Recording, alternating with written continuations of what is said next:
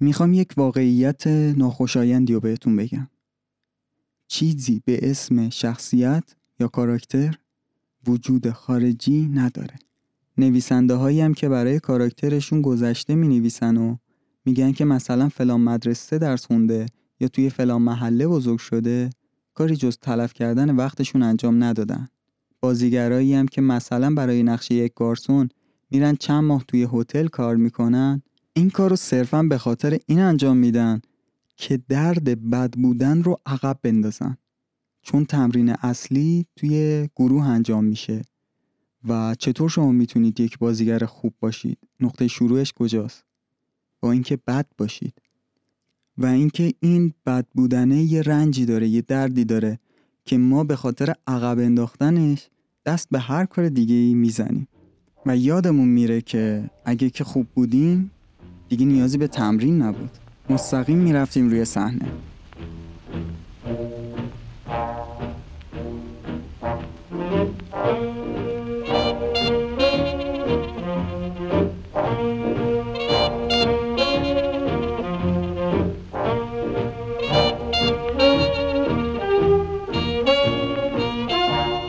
سلام. من تاهر هستم و این قسمت هفتم از پادکست مدوناکه پادکستی که توی هر فصل اون من سراغ یکی از بزرگان دنیای فیلمسازی که تو سایت مستر کلاس دوره برگزار کرده میرم توی هر اپیزود پادکست یکی از قسمت های مستر کلاس اون شخص رو برای شما ترجمه و تعریف می‌کنم. شخصیت اولی که سراغش رفتیم دیوید ممت هستش. این قسمت هفتم از مستر کلاس دیوید ممت هستش که راجع به شخصیت صحبت می‌کنه. اگر اولین باره که وارد پادکست مدوناک شدی پیشنهاد می‌کنم که پادکست ها رو به ترتیب از اول تا اینجا گوش بدید. بریم سراغ قسمت هفت شخصیت.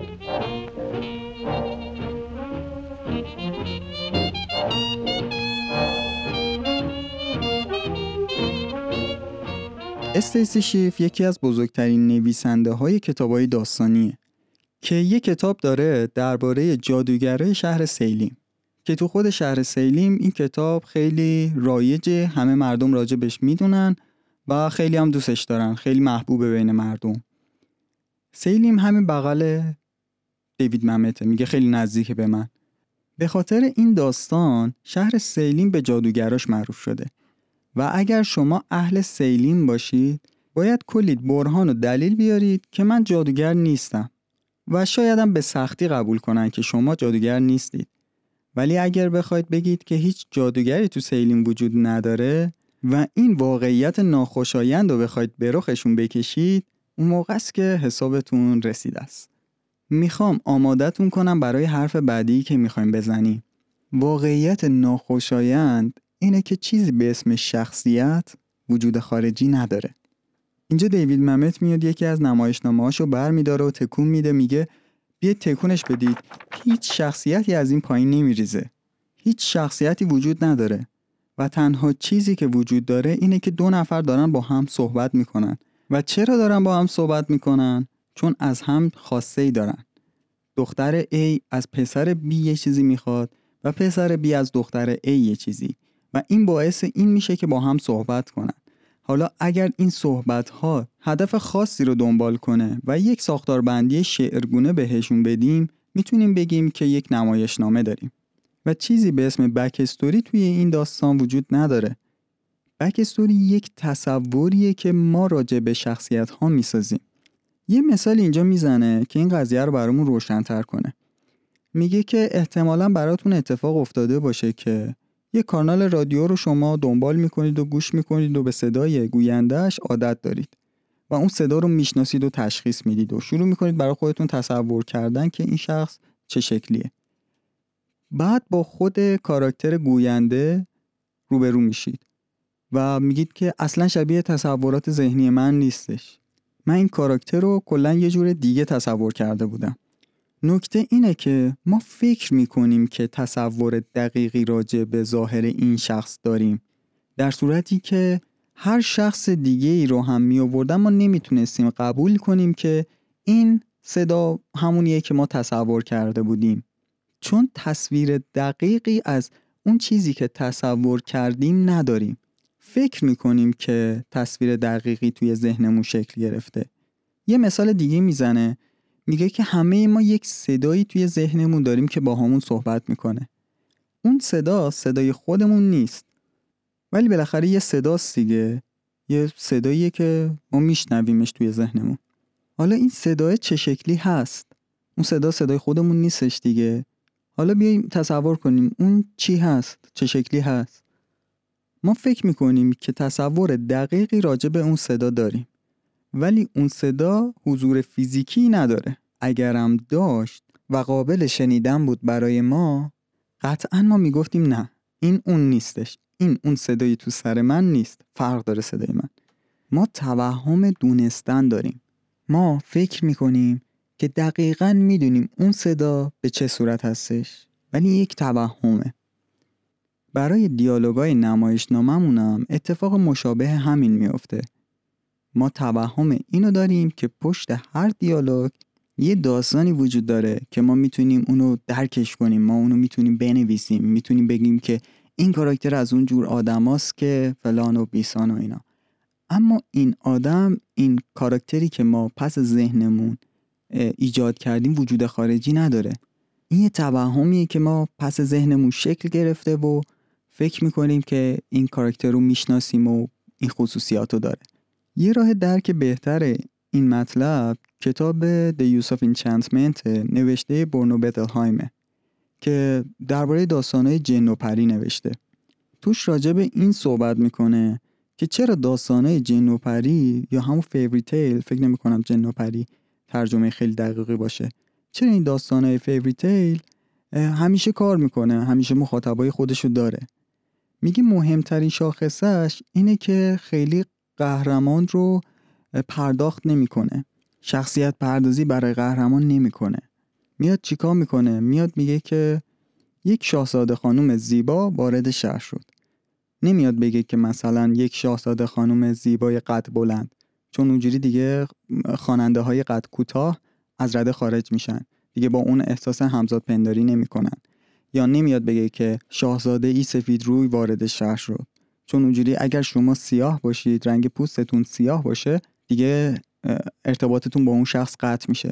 فقط میاد میگه که یک شاهزاده خانم زیباروی وارد شهر شد و فقط کافی شما خانم باشید که شروع کنید همزاد پنداری کردن با این کاراکتر.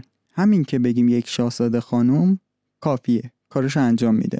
ما متوجه میشیم که این شخص شاهزاده است و ما قرار خودمون رو جای یک شاهزاده بذاریم.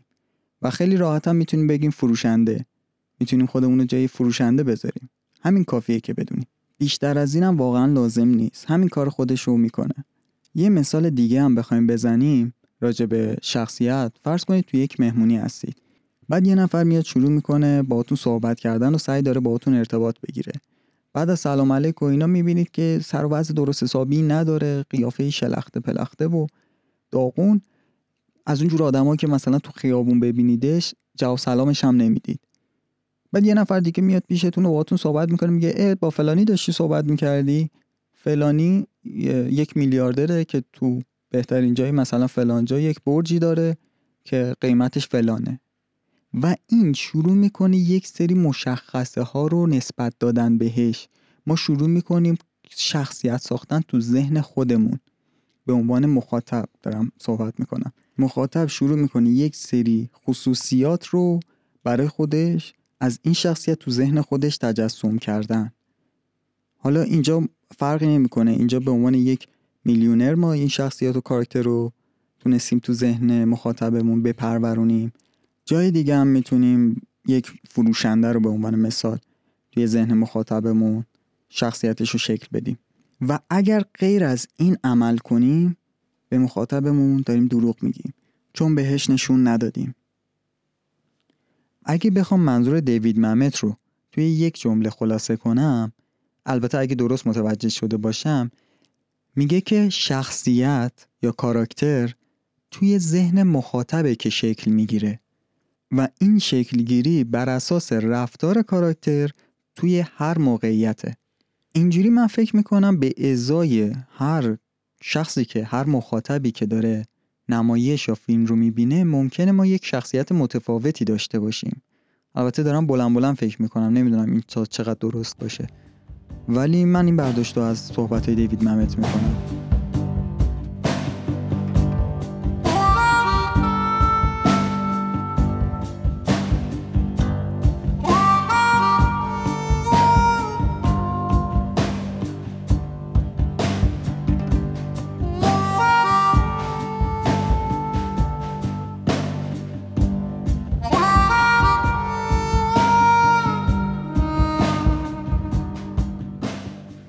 سوال.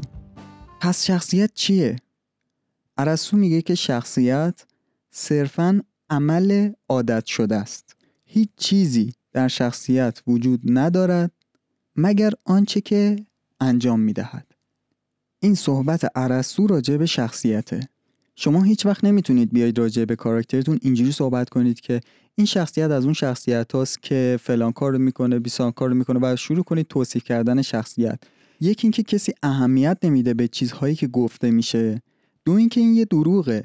قطعا شما آدمی رو ملاقات کردید که بیاد بهتون بگه که بذار یه چیزی راجع به خودم بگم. دیوید ممت میگه هر موقع این جمله رو استفاده کرد هر کی بدونید هر چیزی که بعد از اون راجع به خودش بگه یک دروغه. چرا؟ چون که ما هیچ شناختی راجع به خودمون نداریم. و هرچی که از خودمون تعریف کنیم بر اساس توهم و اون تصوریه که از خودمون ساختیم. وقتی شروع می‌کنیم این حرف زدن داریم طرف مقابل و گول می‌زنیم. حالا چه خداگاه باشه چه از عمد باشه چه غیر عمدی باشه.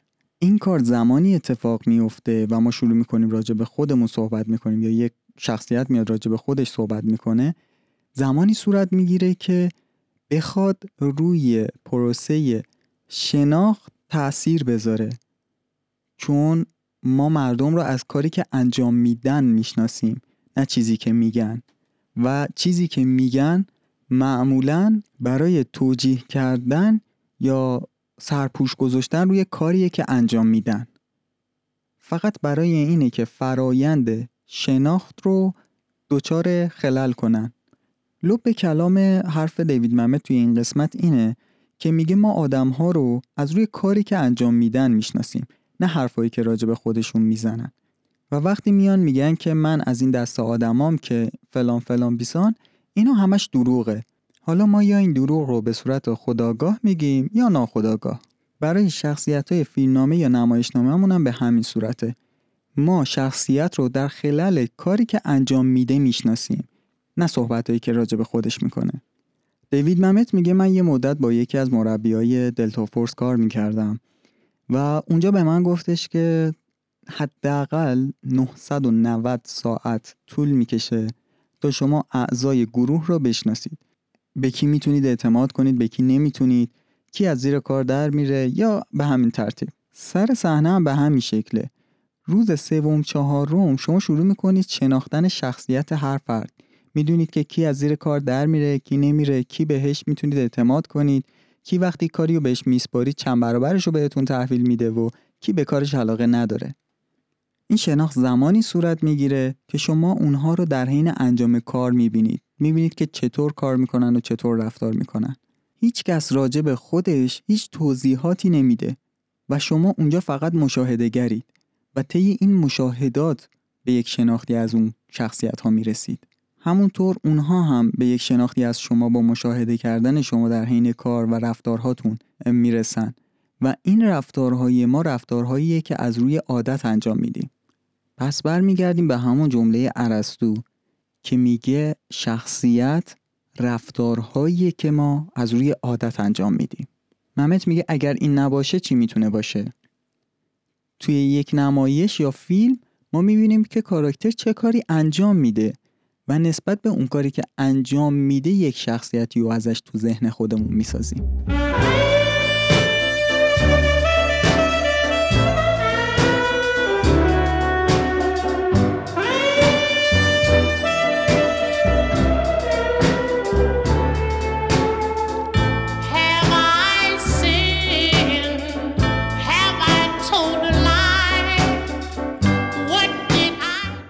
موسیقی ها انقدر خوبن دلم نمیاد قطعشون کنم و پادکست رو ادامه بدم. دوست دارم همجوری لذت گوش دادنش رو با شما شریک بشم ولی تایممون خیلی زیاد میشه. بریم ادامه پادکست. اینجا ممت میاد میگه که یه نقل قولی می‌کنه از استانیسلافسکی میگه که هیچ چیزی برای من جذابتر از دیدن آدم ها موقعی که می‌خوان بند کفششون رو باز کنن نیست. مخصوصا وقتی که یه گره کور خورده.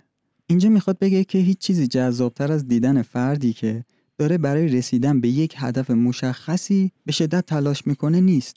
خیلی جذابه که ببینی یه شخص یک هدفی داره و برای رسیدن بهش داره به شدت تلاش می‌کنه. یه مثال می‌زنه میگه زن و شوهر جوون می‌خوان سکس داشته باشن بچهشون نمیخوابه. اینا هر دروغی که فکر کنید به بچهشون میگن هر کاری که ممکنه می‌کنن هر استراتژی که قدیمی ها هم استفاده می‌کردن مامان باباشون استفاده می‌کردن استفاده می‌کنن هیچ وقت دست از تلاش نمی‌کشن. حتی بعضی جاها تسلیم میشن اما شما میگی که نه اینا دارن وانمود می‌کنن. به خاطر همینه میگیم شخصیت با اعمالش شناخته میشه نه حرفایی که می‌زنه. همه ما درک درستی از اینکه شخصیت ها چطور هستن داریم. ولی موقعی که می‌خوایم شروع به نوشتن بکنیم یه جوری اونا انگار یادمون میره. اونا از ذهنمون پاک میشه موقع نوشتن. این اتفاقیه که برای سیاستمدارا هم اتفاق میفته. اونا یادشون میره. البته اینجا دیوید محمد کلی بد و بیرا به سیاستمدارا میگه و میگه که جمع این بد و بیراها میشه تعریفی از یک سیاستمدار که به نظرم تعریف خیلی دوری نیستش. حالا بگذریم. میگه که بعضی از اینها وقتی که باهاشون شخصا ملاقات می‌کنی اون گارد سیاست مداریشون رو پایین میارن می‌بینی چه آدمای جالبی هستن. بعضیشون چه آدمای شیادی هستن. میشینن با هم, هم صحبت می‌کنن و خیلی باحال داستانای باحالی تعریف می‌کنن. ولی وقتی که جایی که سیاست مدارن کلا یادشون میره که چه شخصیتی هستن. کلا یادشون میره که خودشون هم قسمتی از این مردمن. میان مردم رو از خودشون جدا می‌بینن. و کلا نوع صحبتشون هم عوض میشه. ما آمریکایی مقتدر ما فلانجایی مقتدر به این باور هستیم که از این سخنرانی های سیاسی که هممون شنیدیم. اون موقع یادشون میره که بابا خودشون هم مردمن و دارن با مردم صحبت می‌کنن. چرا لحن عوض میشه؟ یادشون میره. همونطور که نویسنده ها موقعی نوشتن یادشون میره که آدمن و دارن برای یک سری آدم دیگه داستان تعریف می‌کنن.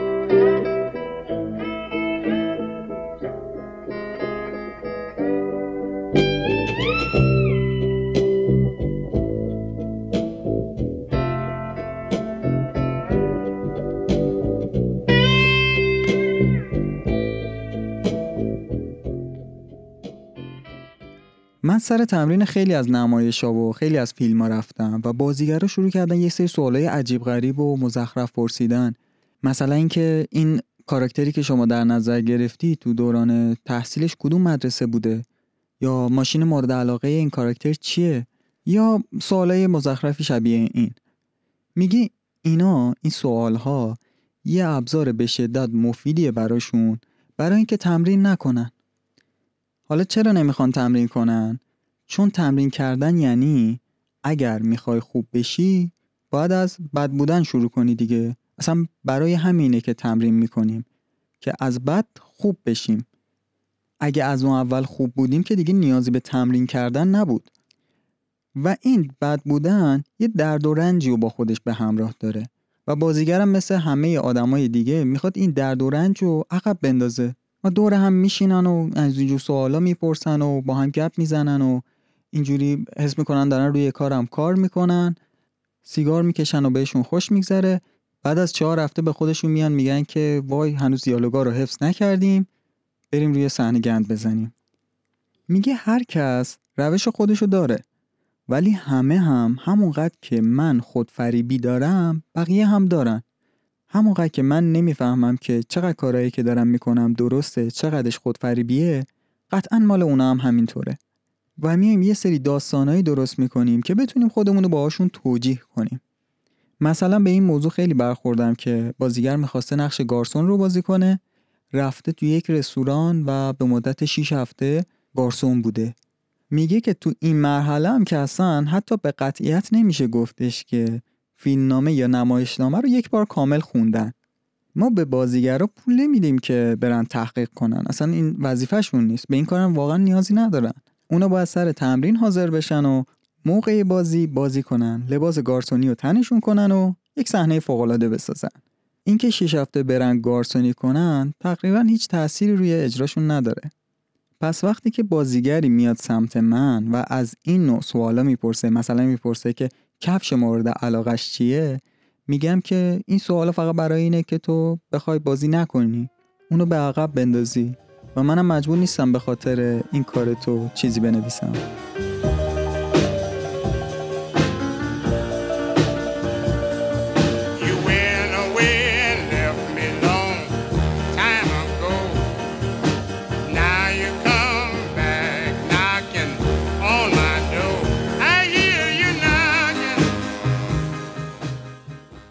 ممت میگه من یه خونه تو ورمونت داشتم که خالیش کردم بعد از چل سال که اونجا زندگی می‌کردم. یه خونه روستایی بود و من تصمیم گرفتم که نقل مکان کنم و اونجا رو خالی کردم.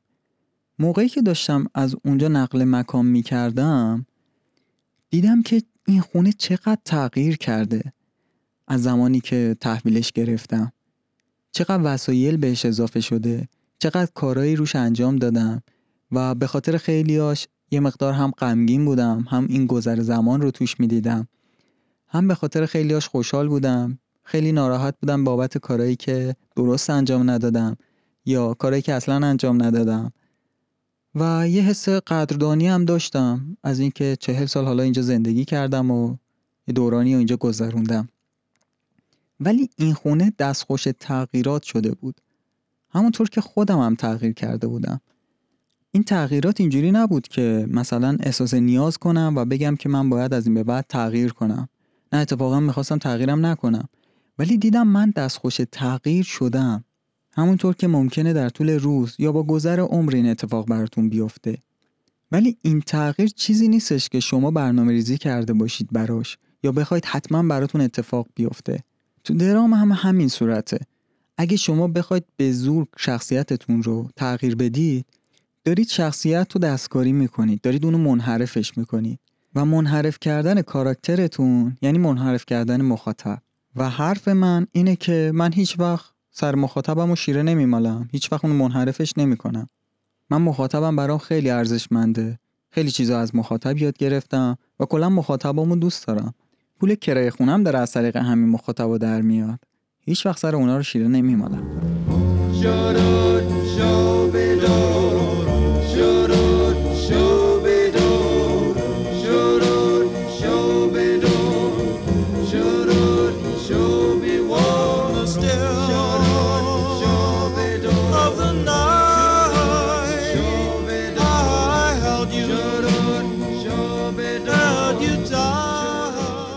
این بود پایان قسمت هفتم از پادکست مدوناک.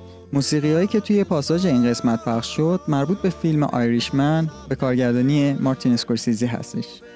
من خودم این آلبوم رو خیلی دوست دارم. امیدوارم که شما هم ازش لذت برده باشید. توی قسمت بعد دیوید ممت راجع به پلات صحبت می‌کنه. اگر قصد حمایت از پادکست رو دارید تنها و تنها راهش اینه که پادکست رو به دوستاتون هم معرفی کنید. و البته پادکست رو از برنامه های مخصوص پادکست گوش کنید. تا بعد.